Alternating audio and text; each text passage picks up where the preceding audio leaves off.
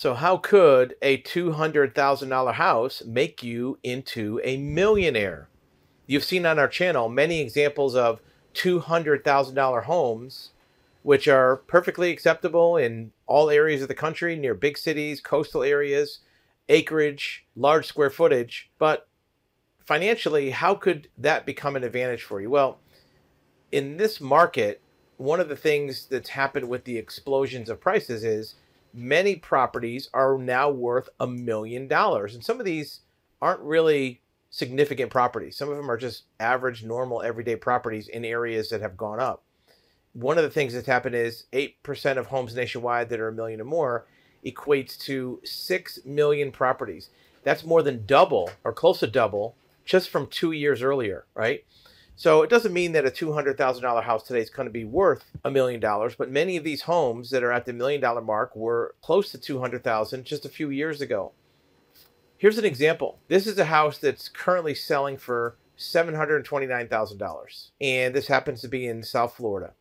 Well, 10 years ago, in 2012, that house sold for 194,000. Well, if you had purchased that house for 194 and you had saved a thousand or eight hundred dollars a month on rent because you know rent for this house or for an apartment might have been two thousand twenty five hundred a month and a mortgage on this house would have been 1500 so if you saved 800 a month for seven or eight years you would have saved a couple hundred thousand dollars in rent.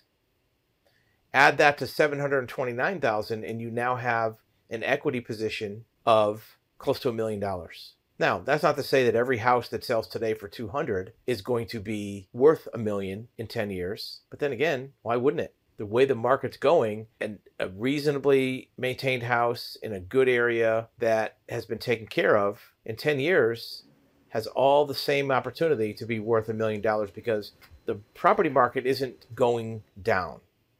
This is a permanent new era of real estate assets. It's a hard asset market and the future of investment is in tangible assets. One of the things that happened is for the last 10 years, property values haven't gone up that much. So even this increase, in all actuality, wasn't that big of a jump because if you take 729 minus 200, that's 500,000 over 10 years, that's about 50,000 a year. On average, that's only about a 15%, 10 to 15% increase, which isn't huge.